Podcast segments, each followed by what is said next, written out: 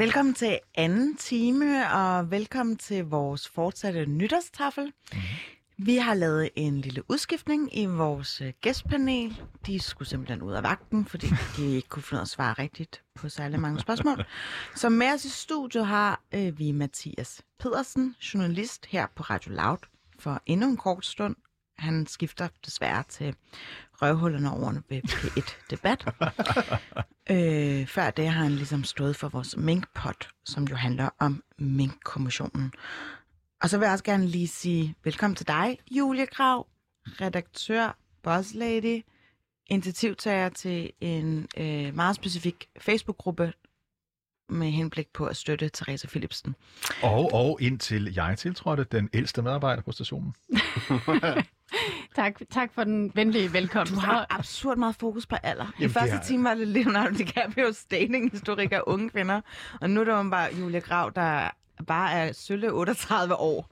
Der er ja, kun ja, 20 år spændt mellem ja, dig jeg og Jeg ikke den her aldersshaming, altså så tidligt i programmet. Øh, jeg er ikke den ældste ansatte på Loud. Ja. Helt. Tak til dig, David. Ja, Men vi fjerner, vi fjerner lige fokus for dig, Julie Grav, fordi ja. Mathias, kan du lige starte med at fortælle, hvad er Mink-kommissionen, hvis man ikke har fulgt med? Uh, ja, det er et kæmpe stort spørgsmål, men jeg skal da prøve at, at se, om jeg kan ramme det ind uh, i et uh, kort svar. Jamen altså, vi uh, husker jo alle sammen beslutningen, som der blev truffet den 4. november sidste år, uh, 2020. Var det ikke den 3. Jo, 3. november i koordinationsudvalget, og så var der pressemøde dagen efter. Ja, ikke? Øh, og der, øh, der tog regeringen jo den beslutning, at alle mink i Danmark de skulle aflives. Og det gik jo så øh, et par dage efter op for regeringen, jo, at den beslutning jo simpelthen blev truffet uden lovhjemmel. Luk lortet, som man siger. Luk lortet, som uh, Pelle mm. Pape jo skrev i, et, uh, i en sms uh, fra, fra statsministeriet. Og, og Pelle Pape skal vi lige få. Han er departementsråd i statsministeriet. Vi har fået et uh, totalt uh, unikt indblik i centraladministrationen og måden, de kommunikerer på. Men altså, for at vende tilbage øh, så øh, nedsatte man jo en øh, kommission for ligesom at kuglegrave, hvordan hele det her forløb her op til, man, øh, man træffede beslutningen, og øh, i perioden efter, hvad er der lige sket til internt i centraladministrationen, og hvem vidste hvad, og hvem vidste hvad, hvornår. Mm. Ja, og, og bare, bare, bare meget kort, uh, Mathias, det kunne du lige godt svare på nu, i stedet for at vi skal vente på, den her kommission er, er færdig. Som så altså har udskudt sin afgørelse, Som udskudt, ikke? men altså, altså, altså, vi ved jo godt, hvad der er sket. Ja. Det gør vi jo. Hvorfor har vi så den kommission? Det er jo fordi, vi, skal, vi er nødt til, at der skal jo også, altså, det kan godt være, at Mogens Jensen han jo endte med at gå af som minister, men stadigvæk så kan der jo stadigvæk være et ansvar, der skal lægges et eller andet sted. Fordi det her, det er jo en bekendelsessag. Altså, regeringen har jo bekendt, at de, de træffede en beslutning uden hjemmel til det, og de eksekverede på en beslutning øh, uden lovhjemmel. Så derfor så skal øh, kommissionen jo så sådan set se, om der er andre, der skal drages til ansvar øh, for den øh, proces, som der jo lød op til, at man valgte at aflive alle øh, mink. Og det er jo ikke sikkert, at det kun er Mogens Jensen, der, øh, der skal drages til ansvar for den beslutning. Skal vi ikke lige høre klippet, hvor vores allesammens øh, statsminister, mm. Mette Frederiksen, hun øh, så smukt øh, udlægger øh, teksten. Vi har øh, klippet med hende her. I Danmark har vi selvsagt et stort ansvar over for vores egen befolkning. Men med den mutation, der nu er konstateret, så har vi et endnu større ansvar også for resten af verden. En muteret virus risikerer at blive spredt fra Danmark til andre lande. Og derfor skal vi tage situationen på de danske minkfarme ekstremt alvorligt. Vi vil som regering gøre alt, hvad vi kan for at sikre, at den muterede smitte den bliver inddæmmet, og at den ikke spreder sig yderligere. Det kræver resolut handling. For det første er det nødvendigt at aflive alle mink i Danmark.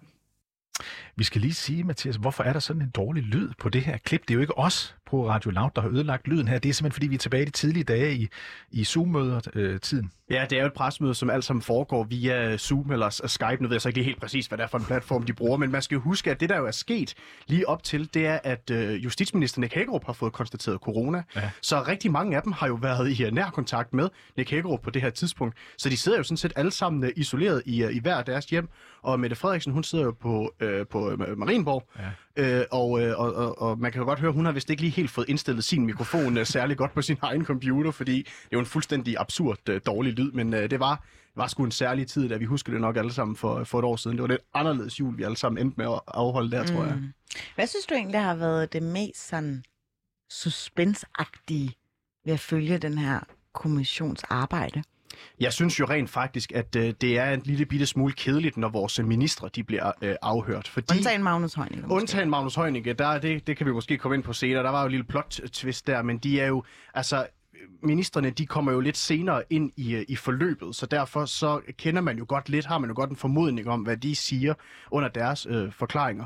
Det, jeg synes, der er allermest interessant, det er, når vi bliver lukket helt ind i centraladministrationen, helt ind der, hvor embedsmændene de arbejder. Mm. Fordi jeg har aldrig prøvet at dække sådan en kommission her før, og jeg har aldrig nogensinde fået det her indblik i, hvor, hvor, hvor meget de her øh, mennesker her, de arbejder, og hvor stort et ansvar de egentlig har, hvor store beslutninger, der egentlig bliver truffet inde i central administration. Så jeg synes altid, det er mest spændende, når øh, afdelingschefer i for eksempel Fødevarestyrelsen, de bliver afhørt, fordi det var jo dem, der stod med hele øh, øh, eksekveringen, og det var dem, der sådan set stod med, med, med, ja, med lortet, hvis jeg skal, hvis jeg skal bruge øh, statsministerens egen øh, embedsmænds øh, ord. Så det synes jeg har været klart det mest øh, spændende ved, øh, ved at følge med kommissionen. Mm. Og nu nævnte jeg bare lige en indskudsætning, at de har jo rykket afgørelsen til april. Men hvad skal der egentlig ske op til da? Jamen, det er fordi øh, kommissionen har fået en øh, ekstra opgave, og det er at undersøge, hvad der egentlig er sket med det her såkaldte action card. Og det her action card, det er sådan et hvad skal man sige, hvis ikke lige man kender sådan øh, udtrykket, så er det, det er sådan en form for talepapir, som der er blevet udstedet til øh, politiet. Fordi det var jo sådan, at politiet de ringede jo rundt til de her minkavler her, mm. for at øh, briefe dem omkring, hvordan de skulle aflive deres, øh, deres mink og så videre. Og øh, det er der jo nogen, der, der mener, at det gjorde, gjorde politiet jo på trods af, at de faktisk også vidste, at der ikke var øh, hjemmel til den her beslutning her. Så hvordan det her action card her, det er blevet til, det er noget af det, som kommissionen de skal i gang med på den anden side af nytår. Det er sådan set også det, der har gjort, at øh, afgørelsen, eller deres øh, afsluttende rapport, den kommer lidt senere, end man lige først havde regnet med. Mm-hmm. Mm. Hvad, hvad, hvad, altså, handler det her om, at the end of the day, Mathias, at det, at det ender med, at statsministeren, som har reddet alle danskerne, så, mm-hmm. så vi ikke er døde, vi står faktisk og sender her, reddet alle danskere, som vi husker. Øh, hjerte, hjerte. Hjerte, hjerte.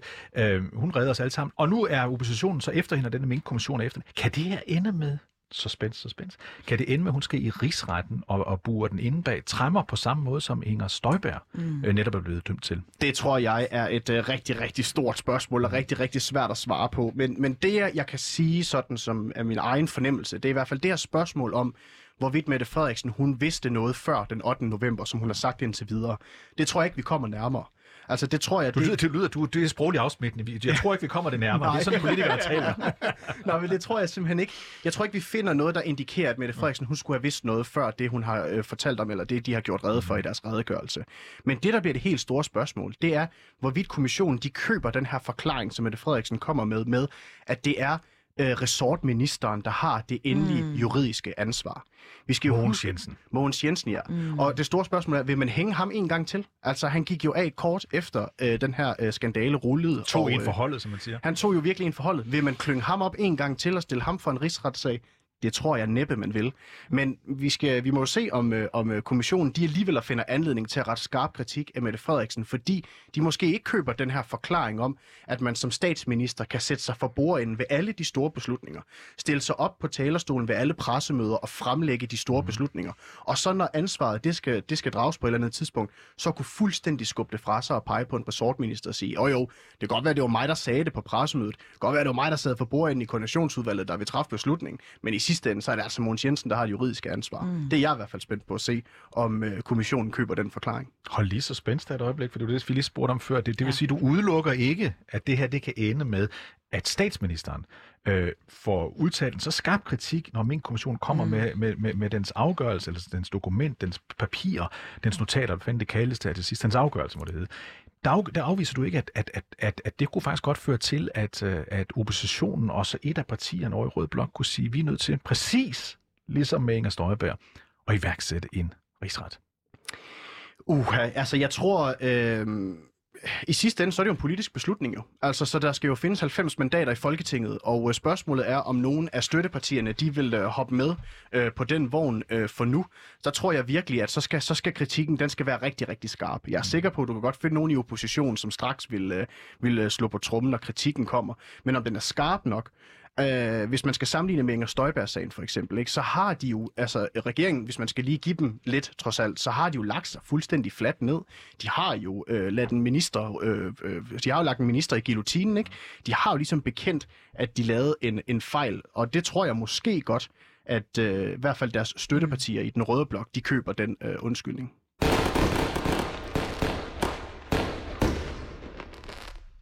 Men noget andet, som har været op at vende, det er jo hele øh, det her skuespil, som vi har fået lov til at overvære som øh, almindelige borgere.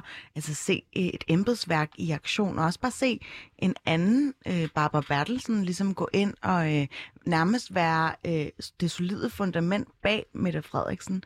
Kan du lige sætte et par ord på, hvordan den her øh, change of scenery, eller hvordan fokuset ligesom har gjort, at vi er blevet meget mere bevidste om, hvordan embedsværket ligesom opererer?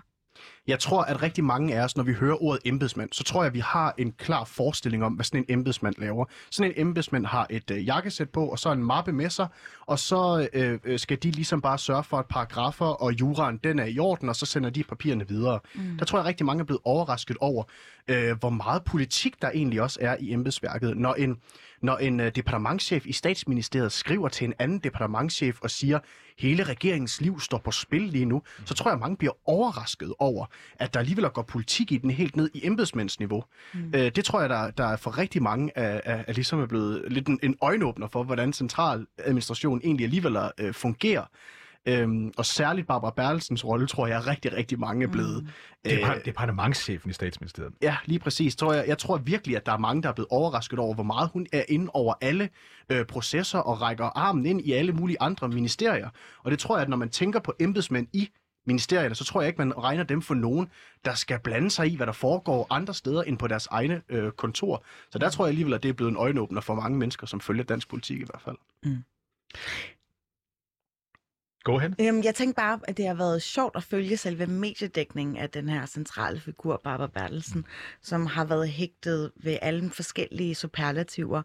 Øh, der var, nu, nu omtaler vi hende jo bare som BB, men der var nogen, der sagde, at medierne synes, at hun var alt for kontrollerende og alt for systematisk indover, som du selv siger, sin egen, mm. altså ud over sin eget øh, statsministeriet resortområde der.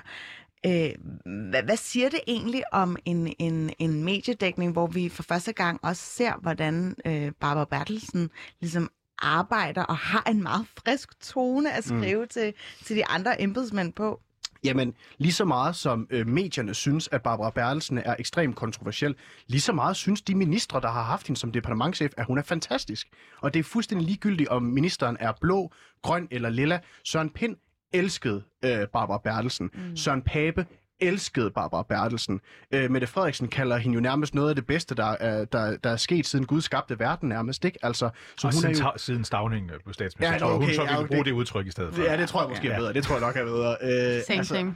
så, så lige så forfærdelig, som vi jo synes, hun er, fordi hun er kontrollerende mm. og meget dominant, jamen ligesom fantastisk synes de jo, fordi det virker jo som om, at Barbara Bertelsen, hun er klar til at tage en kugle for sin minister, og det er sgu da guld værd for, sådan, for, for en politiker at have så øh, stærk en kampsoldat gående øh, lige nedenunder sig hele tiden til at tage de store kugler. Mm. Lad os lige prøve at fokusere ind på, på Magnus Heunicke, og jeg ved godt, at Felice vil nu sige, at jeg bringer min høje alder i spil igen. Jeg siger bare, 1. august 2000, der er jeg redaktør inde på Radiovisen, der får vi en ny praktikant, som jeg så har lært op. Magnus Heunicke. Magnus Heunicke, han var journalistpraktikant på Er det dig, der har lært ham at tage noter så? Så da han har taget disse lange noter, Mathias, der tænker jeg, han lærte sgu noget alligevel ja, det gjorde han da. Han har simpelthen siddet under, under altså siddet og skrevet ja. sin dagbog. Uh, apropos i første time havde vi jo Anders Christiansen, vores, vores uh, programudvikler inde, som fortalte os, det var også breaking news, at han er i færd med at skrive sine erindringer. Han noterer dagbog hver eneste dag om, hvad der mm-hmm. foregår på denne radiostation. Magnus Heunicke, han har skrevet altså side op og side ned med sin sirlige håndskrift, og pludselig... Han skrev den på computeren, faktisk. Ja, men han, det, det startede jo med... Det startede med, det startede med, med hånden, de har så renskrevet dem det, nu her. De har renskrevet godt, men ja. han har siddet og skrevet dem i hånden. Øh, det var det, du kaldte en... Det, det var lidt en sensation den dag, han kom med dem, ikke? Ja, det skal jeg love dig for. Altså, det var en af de dage, hvor det var rigtig, rigtig spændende at være inde i, i, af, altså, inde i uh, retten på Frederiksberg, hvor afhøringerne de foregår. Fordi Magnus Heunicke, han, har, han kommer sammen med sine bisæder, Jonas Kristoffersen, som også er, øh, eller var, øh, forsvarsadvokat for ja, Inger Støjberg en, en loser. i uh, Israten. Ja, en loser. En loser, ja. ja. Øh, der Hvorfor kalder jeg ham en loser? Ja, de tabte jo. De tabte jo. Nå, nå, ja, på den, nå, på den måde, fordi ja, jeg ikke, synes bare... Ikke om ham øh, ja, som person, vel? Ja, præcis, altså, fordi jeg har bare personligt godt øje til Jonas Kristoffersen. Okay. Det er så, lad nu det bare ligge det tror jeg bare lige, vi, vi lader ligge et øjeblik. Øh, nej, han kommer jo ind med sine noter helt stolt og siger, jeg har jo skrevet øh, noter øh, ned fra det her øh, møde flittig her. Elev, flittig elev. Den, den flittige elev og den pæne dreng i klassen, der har ja. gjort sit hjemmearbejde og taget det med indtil han så bliver mødt af en uh, udspørger, uh, Jakob Lund Poulsen fra, fra, uh, fra min kommission af, som siger, prøv at høre her, der findes ikke noget referat for det der møde i koordinationsudvalget. Tror du ikke godt, vi kunne have brugt de her noter her for tre måneder siden, da vi skulle forberede vores arbejde? Så han, jo, jamen, jamen, ja, ikke noget, jamen, vi skulle nok have haft de noter der noget før, siger de så til ham, ikke? Så der ender han altså lige med at få, øh, få voksenskæld ud. Og det er så altså indirekte Davids skyld, bare lige for at holde fokus Ja, præcis. Jeg troede sådan noget med deadlines og sådan noget der. Det var noget, man lærte, øh, lærte sådan nogle unge journalister. Men hvis jeg bare lige må vende tilbage ja. til, hvorfor det her det var en game changer. Det er jo fordi, det her det er et møde, hvor vi ikke rigtig kan få svar på, hvem der fik sagt hvad, og hvem ja. der sagde hvornår. Der er ikke rigtig nogen, der kan huske rækkefølgen af, hvem der tog ordet øh, hvornår. Og da Magnus Heunicke, han så hiver de her noter frem fra det møde, så ryger der jo navne øh, til ja. højre og venstre. Og på det her tidspunkt, der er klokken altså 16.30, 17. Folk er ved at være trætte, folk skal til at hjem. Øh, og der bliver der bare slynget navne ud øh, fra folk, der var med på mødet, og nogle små stikord hister her. Så de her bisidderadvokater, som der altså sidder inde i øh, afhøringerne, som repræsenterer alle de andre implicerede i sagen, de gør jo store armbevægelser, store protester, fordi de siger jo, vi kan ikke sidde her 10 minutter i lukketid, og så bliver der bare kastet det ene navn på bordet efter det andet. Der sidder journalister ude på den anden side, som noterer alt ned lige nu, og vi kan ikke nå at stille spørgsmål, vi kan ikke nå at komme til ord, øh, fordi det kan jo lige pludselig være mega afgørende, hvem der sagde hvad øh, på det her møde her. Hvem der for eksempel øh, skyder den idé om, at man skal aflive alle mink. Hvem er det, der foreslog det? Mm. Og så har I, og så har I frokostpause derovre hver dag. Når I sidder der i, øh, i, i, i minkkommissionen, så får I en times frokostpause. Ja. Hvad, hvad går du rundt og laver i den time? Jamen, øh, jeg, jeg, jeg typisk så øh, øh, spænder jeg over i en øh, bager, som ikke ligger så langt derfra, får mig en øh, sandwich, som, når man lige, som man lige når få noget at spise ned. Og så er det jo klart, så er jeg lige nødt til lige at orientere mig lidt i mine notater. Jeg sidder jo og skribler løs ja. i, uh, i flere timer. Jeg spørger, fordi at statsministeren Mette Frederiksen ja. blev jo skide sur, da hun får at vide, da hun er derinde, og, og, og formanden for kommissionen der siger, nu er der en times frokostpause, ja. så udbryder hun noget i retning af, hvad i alverden skal jeg bruge en time til? Jeg er faktisk travlt. Ja. Øh, øh, så du det øjeblik, hvor hun var sur der? Ja, det så jeg godt, og øh, det var faktisk noget af det, jeg har glædet mig aller, aller mest til i forhold til Mette Frederiksens øh, afhøring. Jeg, jeg var herinde i vores morgenprogram om morgenen, inden jeg skulle ind mm. til afhøringen, og jeg sagde, der kommer ikke en skid frem. Det kan lige så godt sige med det samme. Der kommer mm. intet frem, som får os til at tabe kæben. Det kan lige så godt sige. Hun kommer til at være velforberedt. Men det, jeg glæder mig til at se, det er, når, hun bliver, når Mette Frederiksen bliver en lille bitte smule presset. Ja. Når hun får de samme spørgsmål et par gange, så kan hun godt finde på at vriste lidt. Altså, så bliver hun sgu lidt, hun bliver en lille bitte smule øh, fornærmet. Lev med det. Og øh, lev med det, ja. Så, så ryger der en, en, mm. en finger af panden, yeah. som man siger, ikke? Og da vi så nået til, øh, til pausen der, der tror jeg bare, at øh, der tror jeg lige, der fik den lige der, ja, der fandt, fandt hun lige et eller andet sted. En hun frisk lige tone? Ja, der kom der lige en frisk tone, ja. Men må jeg godt lige bare øh, spørge som supplerende i forhold til den der røde notesbog, Magnus Heunicke, som ligesom lige pludselig bragte den her game changer ind.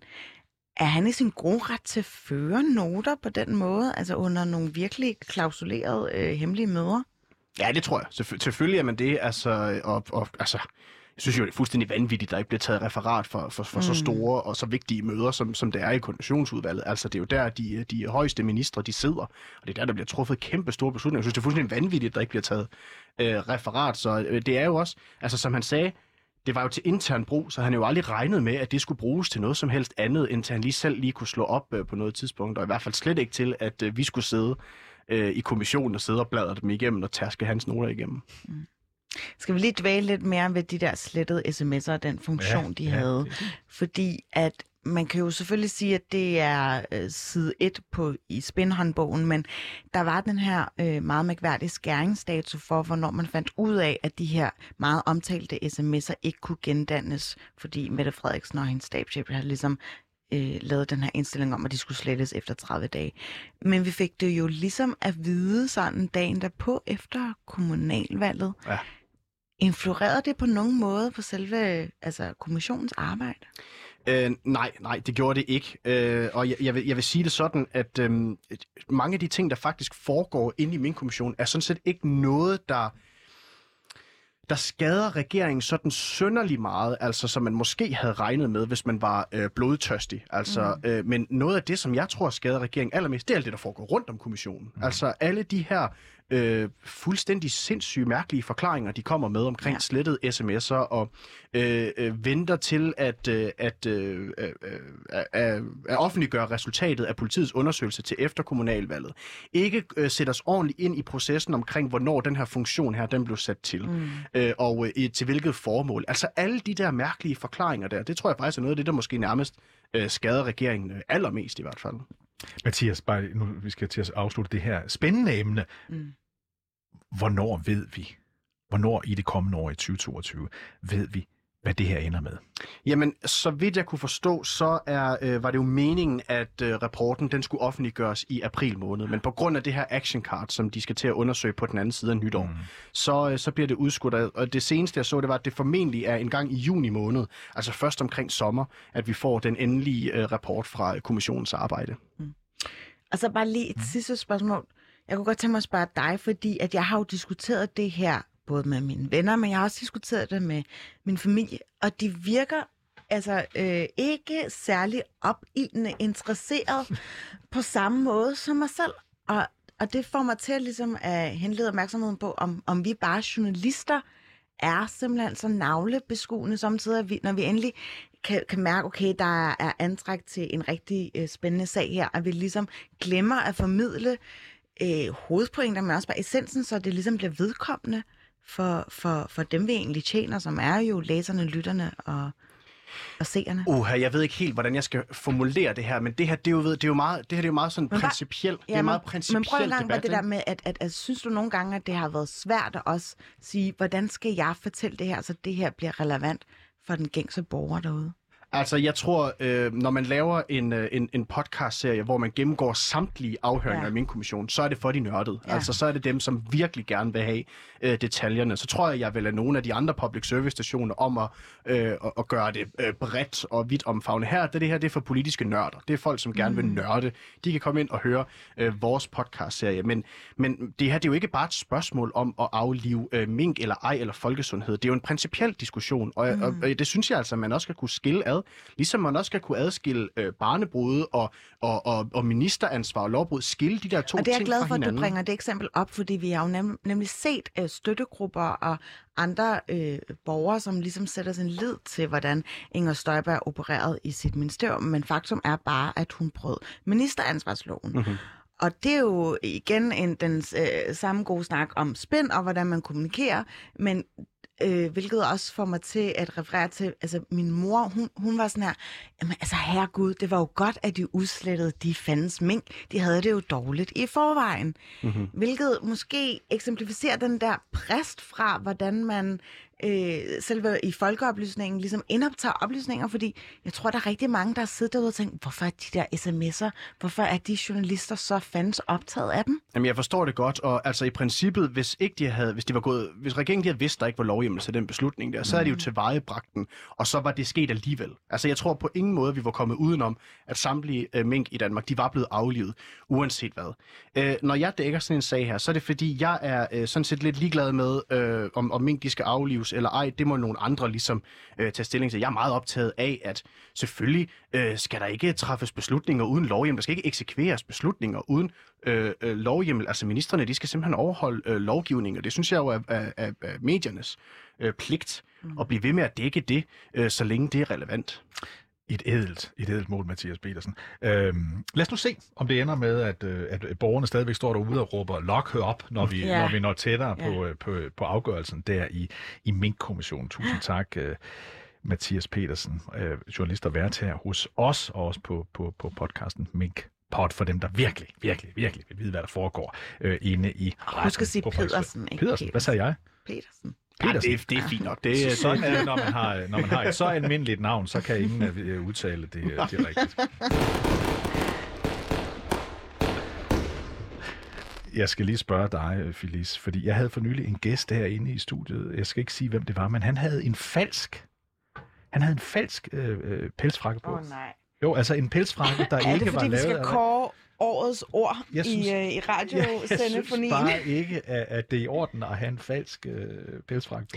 Men med til historien hører jo, at den her person var afstedkommet fra et sted, som du hader, nemlig Forbrugerrådet Tænk. øh, og allerede, øh, ikke fordi jeg skal beklikke din uh, journalistiske objektivitet, tak men for det. jeg kunne godt forestille mig, at du havde en vis øh, forudentaget bias i, i forhold til Forbrugerrådet Tænk. Og, og det du ligesom sagde til den her øh, arme mand, som stod og ligesom prøvede at øh, plædere for, at man skulle have en bæredygtig jul, du kaldte ham simpelthen for stivstikker. Ja, det var måske en hård, øh, en, et, et, et hårdt ord, et frisk sprog, som man siger. Men, men jeg synes bare, at nu skulle vi til at holde jul, og så måtte vi ikke både få and og flæskesteg, eller hvad fanden vi nu havde lyst til. Uh, vi, skulle, vi skulle have juletræet øh, på sådan en, en, en, en potteplante, så vi også kunne bruge det næst alt sådan noget. Det synes jeg var sådan noget stivstikkeri. Lige den dag. Mm. Det, det har du jo din gode ret til at sige. Det er jo en af, et af privilegierne som vært, så kan man jo ligesom moderere efter godt befindende.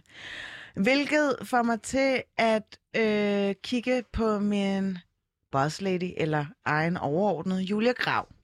Ja. Vi skal nemlig øh, snakke lidt om et af de meget omtalte sager, nemlig i politik og i særdeleshed i medieverdenen. Øh, faktum er, at Nasser Carter blev ekskluderet fra de konservative oven på en række anklager om seksuel overfald, men så var der jo også i vores egen øh, manege her i Berlinske Medier Michael Dørby, som fratrådte sin stilling som chefredaktør på avisen BT.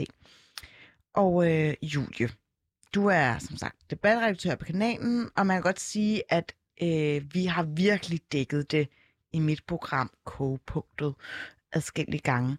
Kan du lige rise op, hvad vi har haft her på kanalen om MeToo? Ja, nu, nu sætter du mig jo i en lidt uheldig situation, hvor jeg måske ikke kan huske alle programmer.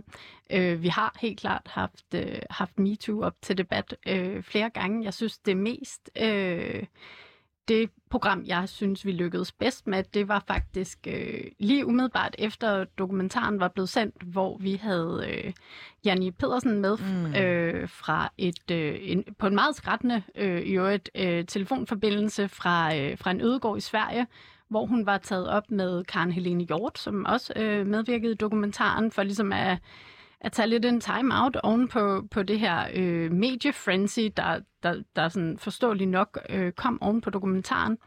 Og, øh, og der, der altså, fortalte hun jo om, om sine oplevelser med at, øh, ja, at medvirke de, de beskyldninger, hun ligesom blev udsat for, hvilke overvejelser hun havde gjort sig omkring at, øh, at stå frem. Og det synes jeg var rigtig spændende. Så har vi også haft et, øh, nej, vi har faktisk haft øh, to programmer om, øh, jamen, i virkeligheden, hvordan man kommunikerer om det her. Øh, hvorfor er det øh, til synlædende så svært for, for nogen, ingen nævnt, ingen glemt, at, øh, at simpelthen sige undskyld og erkende øh, sin egen andel i, øh, i de her ting, der er foregået. Øhm, det synes jeg også var nogle rigtig spændende debatter, og vi har også haft fat i øh, Therese Philipsen, som jo må siges at være øh, hovedpersonen øh, i, i øh, denne her øh, dokumentar fra Discovery Plus, øh, eller som blev sendt på Discovery Plus. Og hun fortalte også om, om, om sine overvejelser om at stå frem, og, og hvordan, ja, hvordan hun har haft det i, i de mellemliggende år. Øhm, så, så jeg synes, at øh, ja, vi har, været, vi har været ret godt rundt om. Øhm, helt bestemt. Skal vi ikke lige høre klippet, øh, som du, du, har, du har taget med med, med Janne Petersen, altså en af værterne? Pedersen. Nej, hun hedder Janne Petersen. Hun hedder Janne Petersen. Hun hedder Janne Petersen. Petersen, Janne Petersen, altså en af værterne på TV2 og en af deltagerne i, i den uh, dokumentarudsendelse. Vi hører lige et, et, et klip med hende her fra vores udsendelse. Tror folk, at jeg har siddet og sagt til dokumentargruppen, I skal bare ringe til dem og dem, og jeg skal nok tage over og interviewe dem. Gud har jeg ej. Tror de, at jeg kun er gået efter det her for at få Jesdorfs job? Nej, det gjorde jeg ikke. Og det er over to år siden, at der var de første samtaler om, hvorvidt Lasse og jeg, vi skulle på Godaften Danmark, langt før Sofie Linde, hun rejste sig på øh, Sologade. Nu kommer jeg også af med den, fordi det er med strengt, at jeg skal få sådan nogle motiver skudt i skoene de sidste 10 måneder. Og kæft, hvor har jeg været rasende. Og jeg har ikke kunne tage til genmæl. Og, og i mediebranchen, så er det bare sådan, hvis der står tre mænd med blå skjorter, og siger det tilstrækkeligt mange gange, jamen, så er det en sandhed. Det er ikke sandt. Det har jeg ikke gjort. Jeg opfører mig ordentligt. Min journalistiske integritet, den er fuldstændig intakt. Og det er også derfor, jeg ikke sidder i går aften live i disse dage. Fordi jeg skal ikke sidde på nogen måde og dække en historie, som jeg selv er en del af. Og nej, jeg gik ikke efter Jesdorfs job det var virkelig, virkelig dejligt at få ud. Fordi når man ikke kan tage til genmæle, og det har jeg jo ikke kunne gøre, fordi så har jeg jo afsløret, at jeg var en del af en dokumentar, og så vil det blive en historie af alt muligt. Hold nu kæft. Men det gør jeg nu. Ja, øh, jeg stod jo for enden af mikrofon 1, altså der, hvor David Træs står i dag. Jeg ved ikke hvorfor, men undervejs i, i den her debat var det jo ret tydeligt, at Janni Pedersen var totalt øh, berørt af, hvordan dels modtagelsen har været, men også bare en lige pludselig skulle være i scenet for en historie. Det er jo, hun har jo altid bare været journalisten, der skulle beskrive hændelser, gøre det øh, på bedst muligt øh, på et fagligt basis, men lidt pludselig var hun selve omdrejningspunktet. Og man vil sige, altså selv som, som øh, journalistens B, hvor man har fulgt Janni Pedersen som den der hardcore retskorrespondent, stå og dække de mest sådan bestialske sager. Og så lige pludselig have hende med på en, en øh, ja, lidt, øh, lidt benet øh, forbindelse, hvor hun nærmest knækker sammen. Altså, det var et af de mest rørende radio-moments, jeg har været med til her på kanalen. Hvilket også øh, vil for, jeg vil gerne spørge dig, Julie, fordi hvorfor tror du lige netop, at, at MeToo som sådan afføder så mange stærke følelser i den offentlige debat? Jamen, jeg tror det er fordi, at der er halvdelen af verden, som siger endelig ja.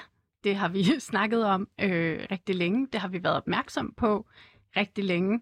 Øhm, det, det er måske højt sat, det vil jeg skynde mig at sige, men, men måske øh, lidt, lidt skarpt Halvdelen af verden er kvinder. ja, det, det er det, jeg prøver at sige, men, men det er selvfølgelig, det skal jo understreges, at, at det er jo langt fra alle, alle kvinder, der, øh, der nødvendigvis mener, at MeToo-bevægelsen er en, en, en positiv bevægelse, så, så er det ligesom disclaimet. Øh, det er også disclaimet, at det mener jeg, det er. Øhm, så jeg tror, at det afføder så, øh, så kraftige reaktioner, fordi det simpelthen er to øh, opfattelser af virkeligheden, der clasher helt vildt.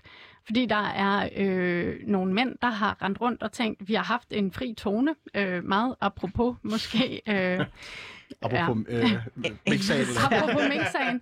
Øh, nej, men, men, men så er der måske nogen, der har rendt rundt og tænkt, at vi, vi har haft en fri tone, vi har haft et frisprog, vi har haft en, en, en frigjort kultur, men det har været rart. Det har været hyggeligt, jeg har nyt at gå på arbejde.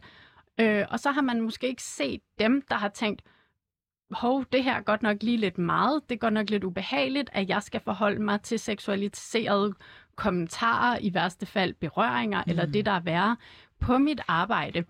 Øhm, og, og, og på den måde, så, så tror jeg, der simpelthen opstår det her virkelighedsklash, øh, hvor, hvor man har en fornemmelse af, at, at man simpelthen taler om to forskellige ting.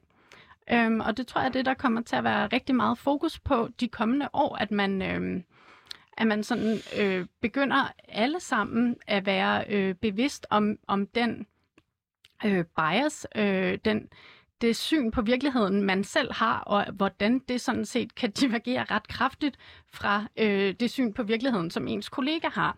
Hvordan, øhm. hvordan, hvordan er det helt konkret at dække sådan en sag her, spørger jeg også. Øh, det, det er jo en sag, som er så tæt, også på dig og også på os, fordi det er, jo, det er jo folk i branchen, som vi har mødt eller kendt, eller i det her tilfælde helt konkret går rundt Michael Dyrbys tilfælde, øh, BT-redaktøren, går rundt i, i, på disse trapper, eller gjorde i hvert fald. Ja. Hvad, hvad, hvad betyder det, når man har sådan en sag så tæt på, og man alligevel skal huske at sige, at vi er, vi er objektive, neutrale, journalistisk dækkende af sag, men ham, der bliver, der, bliver, der, der bliver sat frem som skurken, som man ikke kan få fat i, han går alligevel rundt. Mm. Hvordan, hvordan håndterer man egentlig det? Jamen, det, det er selvfølgelig, øh, det er selvfølgelig en, en særlig situation. Det er selvfølgelig en, en endnu mere særlig situation for, for journalisterne øh, på BT, som til dem, der ikke øh, lige kender øh, Berlingske Medias øh, setup, ligger øh, to etager nede øh, fra Loud, hvor vi øh, sender lige nu. Øh, det, det er selvfølgelig øh, meget, meget svært. Men jeg tror, at det du siger med, med at, at dække noget objektivt og neutralt, jamen det er jo måske også jeg tror, det i de her år er det, vi kommer til at, at se mere, hvor svært det egentlig er. Altså, øhm, jeg tror, der er rigtig mange, der tror, at mm. de dækker noget neutralt og objektivt, uden at, at, at gøre sig øh, klart, at det gør de ud fra deres, altså deres egen position i verden. Man kan aldrig tage sig selv ud af ligningen. Det kan jeg heller ikke. Det kan du heller ikke. Men jo mere vi bliver bevidst om de øh, privilegier, de mm. bias, vi har, desto nærmere kan vi forhåbentlig komme det, der er en neutral dækning. Øhm, og, og lad, os bare, lad os bare føre det helt ud, fordi, fordi vi, kan ikke, vi kan jo ikke lade være med at, at tale om det, uden at være meget konkrete, fordi du, øh, Julia Krav, sammen med Felice, har dannet en Facebook-gruppe, der hedder Os, der støtter Therese Philipsen, og det var måske en parafrase over os, der støtter Jes Dorf, øh, som jeg husker. Som, Ingen ved det. Ingen ved det. Men den her, den hedder Os, der støtter Therese Philipsen, og Therese Philipsen er jo, hvad man sige, så at sige, kronvidnet ja. i den sag, der fører til, at, at, at Jes Dorf Petersen øh, øh, ender med at tabe sit, miste, miste sit arbejde.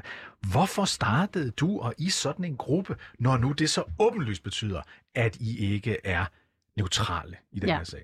Men, men, men der er vi jo så egentlig lidt til, tilbage til det, jeg sagde før. Jamen altså, det, det er jo enormt spændende, synes jeg, at, at det åbenbart sagtens kan lade sig gøre, at øh, man hyrer øh, Jens Skorbo ind som vikarvært på presselogen, fordi alle kvinderne er inhabile, fordi de har skrevet under på noget så øh, i mine øjne øh, fredeligt. Øh, jeg står her og laver godsøjne i radioen, fordi de, de har skrevet under på, at de siger, ja, vi har oplevet øhm, MeToo, vi har oplevet sexisme i mediebranchen, så er de inhabile. Men fra TV2 øh, kommer man så med det her stunt og tænker, hvem skal så være vikar vært for det her? Tænke, tænke, jeg tror, vi tager Jens Skovbo.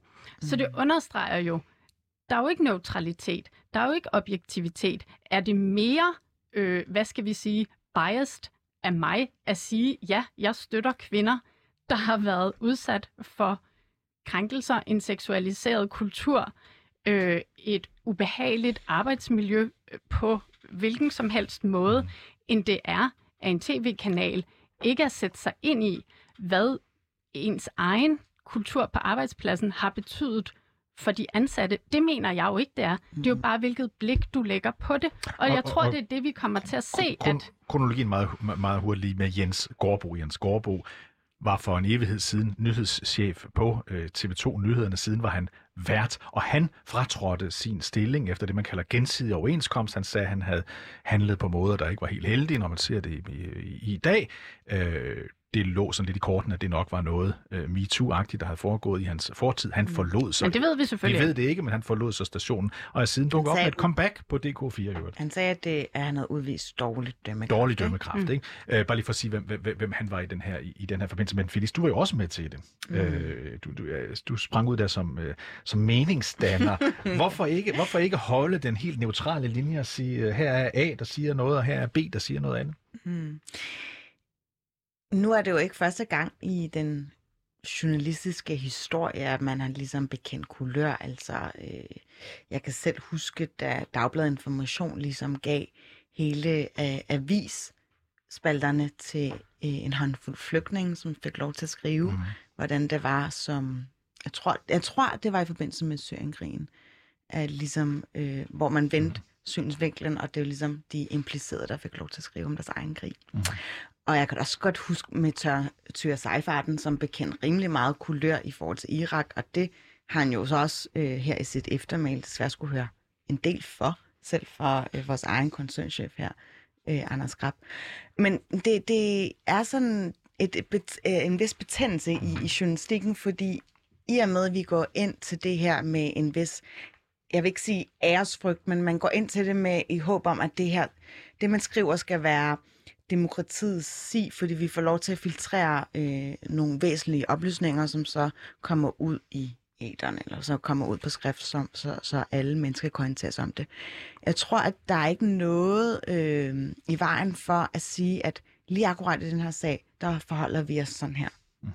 Så lige den her sag, der er det i orden. Jamen, jeg vil, jeg, jeg vil bare byde ind med, altså, øhm, den, den eneste undersøgelse, der er mig bekendt, er lavet øh, af danske medier øh, i forhold til MeToo. Ja. Den er så tilbage fra 18, så der er selvfølgelig øh, helt, helt øh, åbenlyst øh, sket en del siden. Men, men den viste altså, at medier helt overordnet behandler den her bevægelse negativt, mm. altså ikke objektivt. Øh, syv ud af ni nyhedsmedier dengang havde altså mere end dobbelt så mange negative opdateringer om MeToo på Facebook end det modsatte. Så det er der, jeg ligesom øh, er tilbage ved min pointe. Jamen, hvad er neutralt? Hvad mm. er ikke neutralt? Godt, men lad os, lige, lad os nu lige gå tilbage til Mathias øh, Pedersen. Pedersen, Pedersen ikke? Jo, Pedersen. Pedersen, som, som, som taler om mink. Hvorfor har du ikke lavet en Facebook-gruppe, der hedder Os, der støtter Mette Frederiksen? Jeg tror måske, øh, jeg tror måske, at jeg er øh, meget, øh, jeg, jeg tror måske, at jeg er, lidt, jeg er nok lidt øh, et, et levn for fortiden, hvad sådan noget angår. Trods din altså, unge alder. øh, Trods min unge alder. Altså, jeg, øh, jeg kan ikke det der. Øh, og måske er det også bare fordi, at jeg har ikke så stærke holdninger om ret mange ting, og jeg prøver faktisk at holde dem lidt mm. ud i strakt arm, når jeg er på arbejde. Jeg kunne aldrig øh, drømme om at deltage i en demonstration, for eksempel, øh, så længe at jeg passer et arbejde som, øh, som journalist. Der prøver jeg at holde alle de der ting øh, øh, øh, i strakt arm, simpelthen. Mm. Og jeg kunne aldrig finde på at fortælle folk, hvad jeg stemmer, mm. øh, fordi at jeg er meget opmærksom på, hvordan andre mennesker vil se på mig, efter at jeg har øh, udtrykt en eller anden mening eller holdning. Det eneste, jeg tilkendegiver meget klart og tydeligt, det er, hvilket fodboldhold jeg holder med. Og det er Øh, hvilket? Og det er Brøndby. Øh, og, øh, Og det, Det er ikke godt. Det var det, ikke er en-. Så lukker vi ned for Mathias øh, det er jo en meget almindelig modus på øh, det journalistiske Arnested Twitter. Man skriver far til to og øh, holder med Liverpool eller Brøndby. Men jeg forstår godt, jeg forstår godt jeres, øh, jeres betragtninger omkring det der med, at man, man selvfølgelig så har nogle skygge, nogle blinde vinkler, man måske så ikke får set, når det er, man, man, øh, man, man forsøger, som, som jeg måske øh, lidt vil gøre, at holde mig totalt objektivt, hvad alt mm. øh, angår. Der hvor jeg måske bare sådan kan, kan undre mig lidt, det er, når, når en sag bliver så specifik, som lige præcis med, med én øh, kilde, at man går ind og laver en decideret støtteerklæring til én person, mm. i forhold til at for eksempel at skrive under på et brev, hvor man siger, jeg har øh, oplevet øh, sexisme i, i, i mediebranchen. Der, der tænker jeg da måske, det har givet nogle udfordringer for jer måske. Altså, der, der vil jeg jo lige tilføje, at jeg, jeg forstår jo også godt dine pointer, og det er jo også noget, vi naturligvis har, har tænkt meget over. Øh, det er måske lidt en gimmick, øh, navnet i sig selv, som du også var inde på, David. Det er, øh, det er tænkt som en støttegruppe for alle de kvinder, der står frem i dokumentaren, og generelt i øvrigt et debatforum omkring MeToo. Øh, det, er ikke, øh, det er ikke tænkt som, som bashing af nogen. Det er tænkt som støtte og som, øh, som sagt meningsudvekslinger, og det er sådan set det, der foregår typisk hver eneste dag. Vi var jo relativt forbavset over, at der kunne generere så stor en tilstrømning af, af støttegruppe til Jesdorf i, i omfanget af 40.000 mennesker, ikke? Som var medlem af den gruppe på Jo, altså, Jes, Jes, Jes, Jes, Dorf øh, havde jo i hvert fald, har måske stadigvæk til en vis grad, en enorm opbakning fra en ganske bestemt mm. gruppe af, af mennesker. Muligvis men- folk, der holdt meget af at se uh, God Aften Danmark. Men det kunne jo afføde præcis de samme problemer, mm. hvis man som journalist op, oprettede sådan en gruppe her, så det handler jo ikke om... Men, men det kunne man jo i øvrigt sige, at der måske er nogen, øh, igen, ingen nævnt og ingen glemt, øh, mandlige især øh, mediefolk, der har gjort. Ja, okay, og det vil jeg jo så synes var, var, kan være, skabe mm. i hvert fald lige store problemer. Men Helt sikkert, bare helt lige sikkert. for at svare sådan helt hånden på, på den øh, inkriminering, havde jeg lyst til at sige. Men, men, men jeg kan godt forstå, at du siger det, fordi at når man går på en journalistisk uddannelse, så er det meget øh, heldigt, at man helst skal skrive om øh, begivenheder øh, totalt objektivt, altså med tre- tilstræbt objektivitet hedder det, Mhm. mm-hmm. og uden at ligesom øh, lade sig øh, influere af, hvordan man selv øh, har det med den givende sag. Og lige her, der tror jeg også bare, at vi faktisk ikke kunne handle anderledes, fordi vi har selv jo oplevet det på hver sin måde, på egen krop. Vi var selv ude i Fagbladet Journalisten og fortælle om en fortid på øh, Ekstrabladet. Så hvis vi skulle prøve at anskue det her i total øh, afmål, sådan langstræk eller sådan øh, fasong, så vil folk jo uanset hvad prøve at hente den der artikelserie frem og sige, I har jo selv prøvet det her, hvordan skal I så være objektiv? Så bare hellere gå hele planken ud.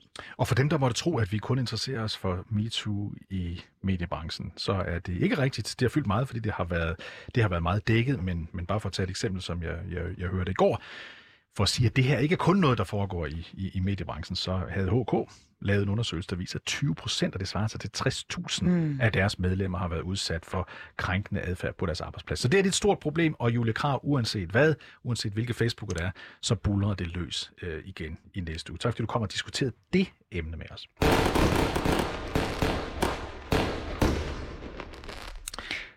Nu skal vi nemlig til noget fuldstændig andet. Dagen i dag er jo en festdag, og øh, som man nok kan høre øh, her i udsendelsen, så er vi jo faktisk i højt humør. Der bliver skænket champagne, og der er faktisk også øh, blevet pyntet op. Og øh, derfor har vi jo også sørget for øh, rigtig god musikalsk underholdning. Og det er så her, at du kommer ind i billedet, Simon øh, Pause. Hej så. Du skal simpelthen spille noget musik for os, og du skal spille på en blokfløjte, som jo i sig selv, synes jeg, er lidt øh, kontroversielt instrument.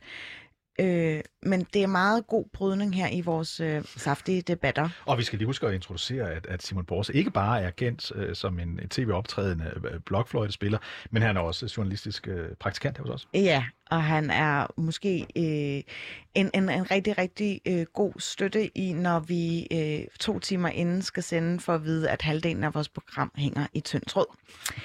Det er jo dagligdagen. Det må man forholde sig til skridt for skridt. Du er nærmest blevet hærdet. Det kan man sige. Og det har heldigvis ikke prallet af på dit blokfløjteri. Det skal jo nemlig lægge øre til nu.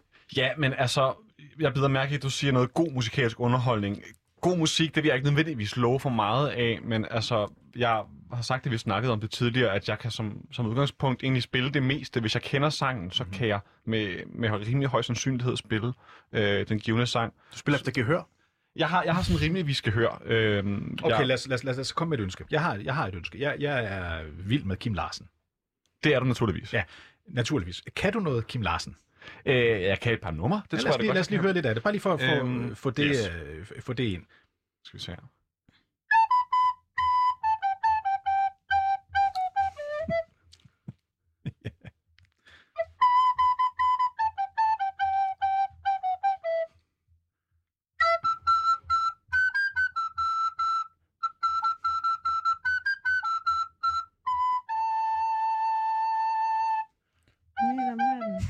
Det var sådan en form for medley, du fik lavet Det der. var skønt, rigtig, det rigtig var flot. skønt, ikke? Midt om natten, midt om natten. Kæmpe, kæmpe hit i 1980'erne. Ja, god gamle. Jeg har jo faktisk jeg har et mindre kærlighedsforhold til filmen Midt om natten. Øh, Fordi du ikke var født. Jamen, det, det kan godt være, at der er et eller andet der. Øhm, men jeg synes, jeg synes faktisk, den er, den er god. Den kan noget. Mm. Hvornår er du født, Simon? Bare lige for det. Jeg er født i 1995. Du er 25, 26. 26. Godt. Vi er i 2021. Lige et par minutter endnu. Ja, yes, yes. Øh, øh, Mathias, har du ikke et ønske? Du, øh, du skal, du, du skal, vi, det er du jo ikke sikkert, han kan alle, men nu prøver du. Kan du spille uh, Jump med Van Halen? Du ved, startmelodien. Og ha, faktisk Klassisk lige præcis, øh, Brøndby, øh, hvad skal jeg sige, propagandamusik. det må jeg ærligt sige, jeg kan ikke spille Meget noget som med Eddie Van Halen. øh, objektiv. okay. okay, fair nok, fair nok. Det, øh, det kan jeg desværre ikke Kan du så spille noget med Knacks? Noget med Gnax, øh, Ja. det kan vi nok godt finde ud af. Øhm, skal vi se, hvordan går... Øh...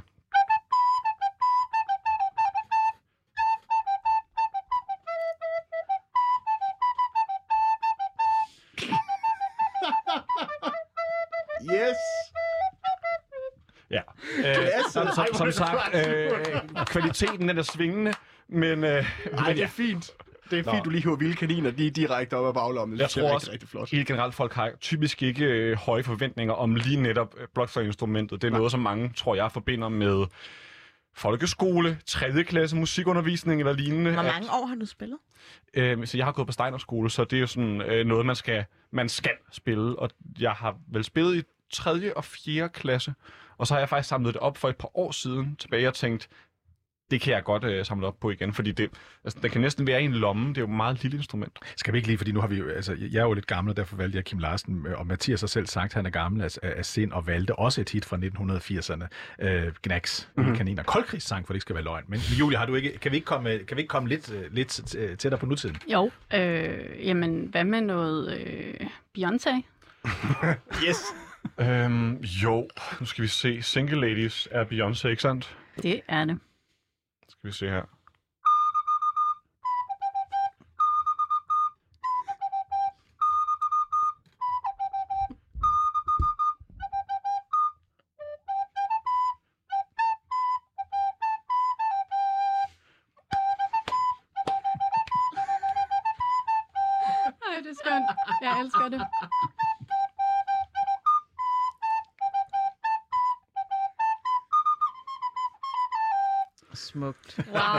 Wow.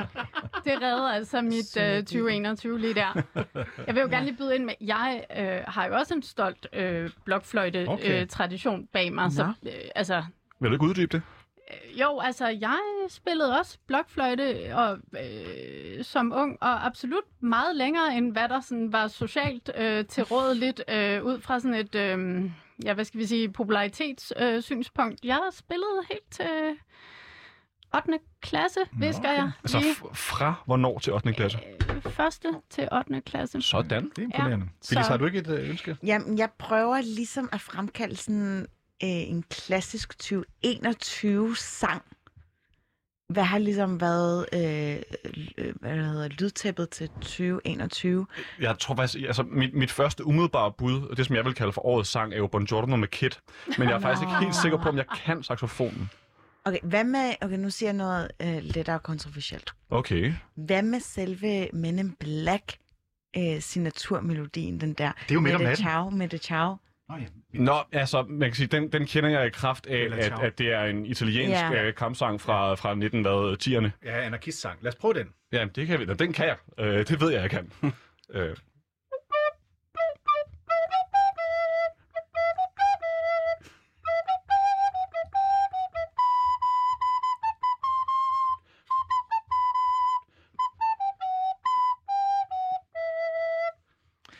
Man Ej, kan, det var rigtig, rigtig jeg kan simpelthen se, at I der på Rudolf Steiner skolen, alle jer anarkister og kommunister og enhedsliste medlemmer, hvad I alle sammen var, der spillede I den der uafbrudt, ikke? Øh, nej, det var faktisk det er mere øh, altså, bak i virkeligheden, tror jeg, eller diverse japanske komponister, som har skrevet et eller andet, der er nemt til violinen. Mm. Eller for den sags skyld øh, danske, altså danske sanger. Jeg har jo fået det danske sangskat ind fra dag 1 med, med morgensangen hver dag. Øh, sådan sang som Skyerne Gråne. Øh, Tager du, tager, du, tager du den her blokfløjte med i aften, når du skal til nytårsfest? Er det så sådan et, ligesom du ved, altså, øh, det er altid sådan en eller anden irriterende fyr, der ligner dig, der spiller en guitar frem og sidder og spiller nogle gamle Simon Garfunkel sanger, og så er alle pigerne glade. typisk Wonderwall med Oasis, ikke? Ja, finder du så den her frem? Øhm, det vil jeg ikke typisk gøre, men lige præcis i aften med det selskab, vi skal til, kunne jeg faktisk sagtens finde på det. Jeg har siddet med nogle af dem før og, øh, og taget imod ønsker og spillet sange for dem. Er det et scoretræk? Øh, jeg tror virkelig, man skal have en meget niche-type, hvis man skal finde nogen, som siger, blokfløjte, hell yeah, what a smoke show. Det er det kommer helt ikke til at klart ske. også min oplevelse. Det vil jeg gerne lige Det er derfor, du holdt i. op, Julia. Ja, I 8. klasse, er det der, det bliver så vigtigt, at man er nødt til at skrue ud for sine interesser? ja. Phyllis, kunne du godt blive, kunne du godt blive grebet af, af at der pludselig er en, en sød fyr i selskabet, der, der, der spiller blokfløjte? Nej, der tror jeg, jeg er så indæt en kliché, at jeg er bare til falds for den gode gamle guitar og, øh, og Wonderwall. det, det er som om, det taler en eller anden øh, meget øh, blødsød en reference, så det er ligesom om, det bare Men er det, afføder en automatreaktion. er det ikke bare blevet en joke i sig selv? Kan du ikke lige spille den? Det kan jeg godt lide. Jeg kan godt lide, når ting bliver kitsch. Okay. Happy New Year, Happy New Year for eksempel. Skal vi ikke lige have den? Øhm, jo, den er faktisk lidt sværere. Øhm, jeg bliver nødt til at skifte toneart, skal vi se.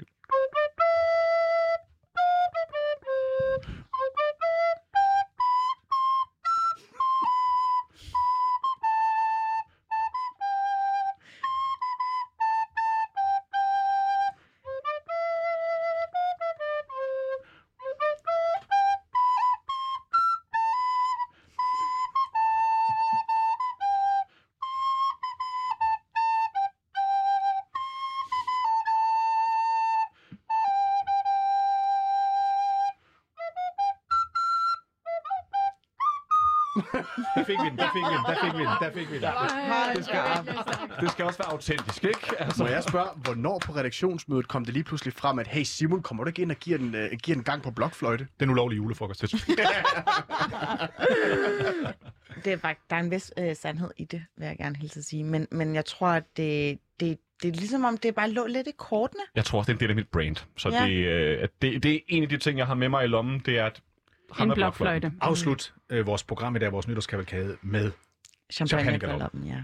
Okay, øhm, det, det bliver langsommere, end Ja, ja, det plejer at ja. være. Okay.